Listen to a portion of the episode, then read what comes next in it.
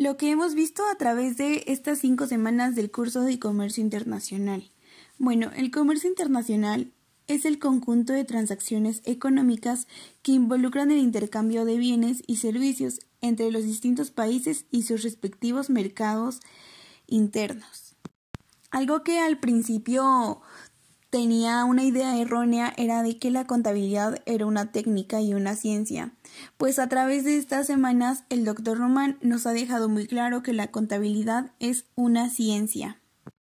Al principio del año hablábamos de la cuesta de enero y de qué tan complicado se estaba viendo la situación, sin pensar que las cosas se pondrían un poquito más feo porque como bien recordamos a principios de enero muchos de los locales empezaban a cerrar y era cuando se habían perdido más empleos, habían cerrado muchas empresas y es el mes en el que supuestamente se generan más gastos.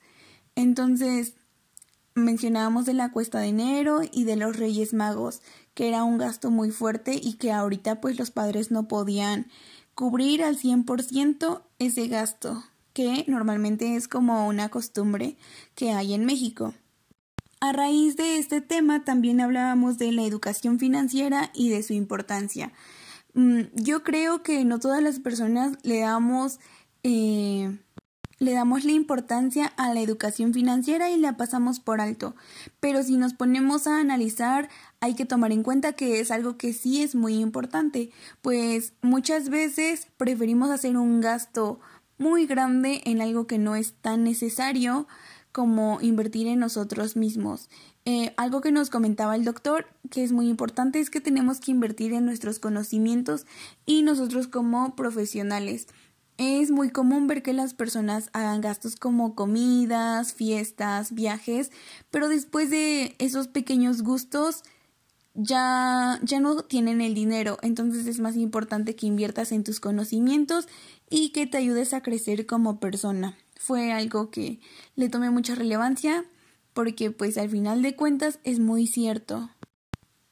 Se mencionaba que es muy importante no creernos los adjetivos negativos y dejárnoslos de mencionar tanto, pues a final de cuentas sí nos perjudican un poquito el estarnos repitiendo constantemente cosas malas sobre nosotros mismos en lugar de ayudarnos a crecer positivamente, pues es todo lo contrario.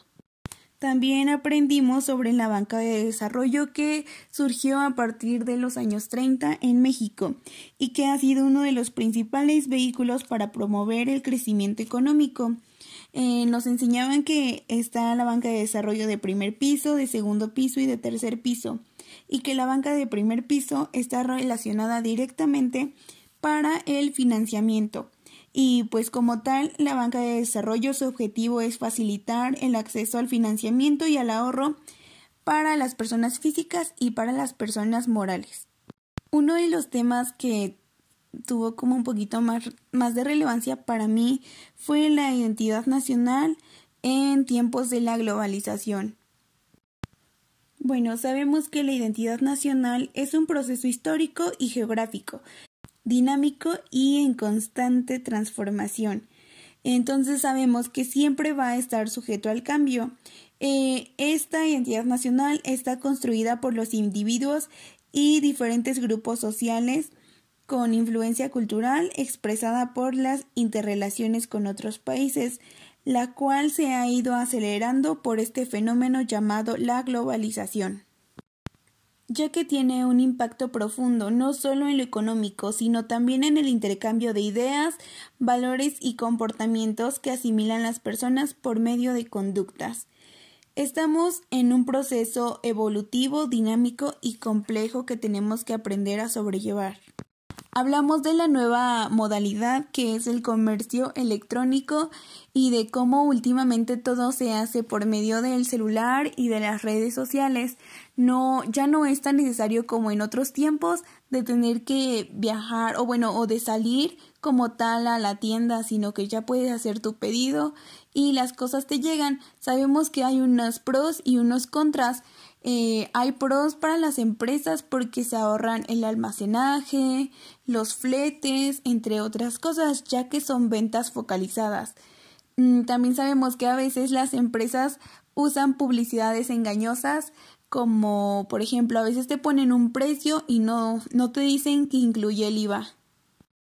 Bueno, eso fue un poco de lo que hemos aprendido en estas cinco semanas.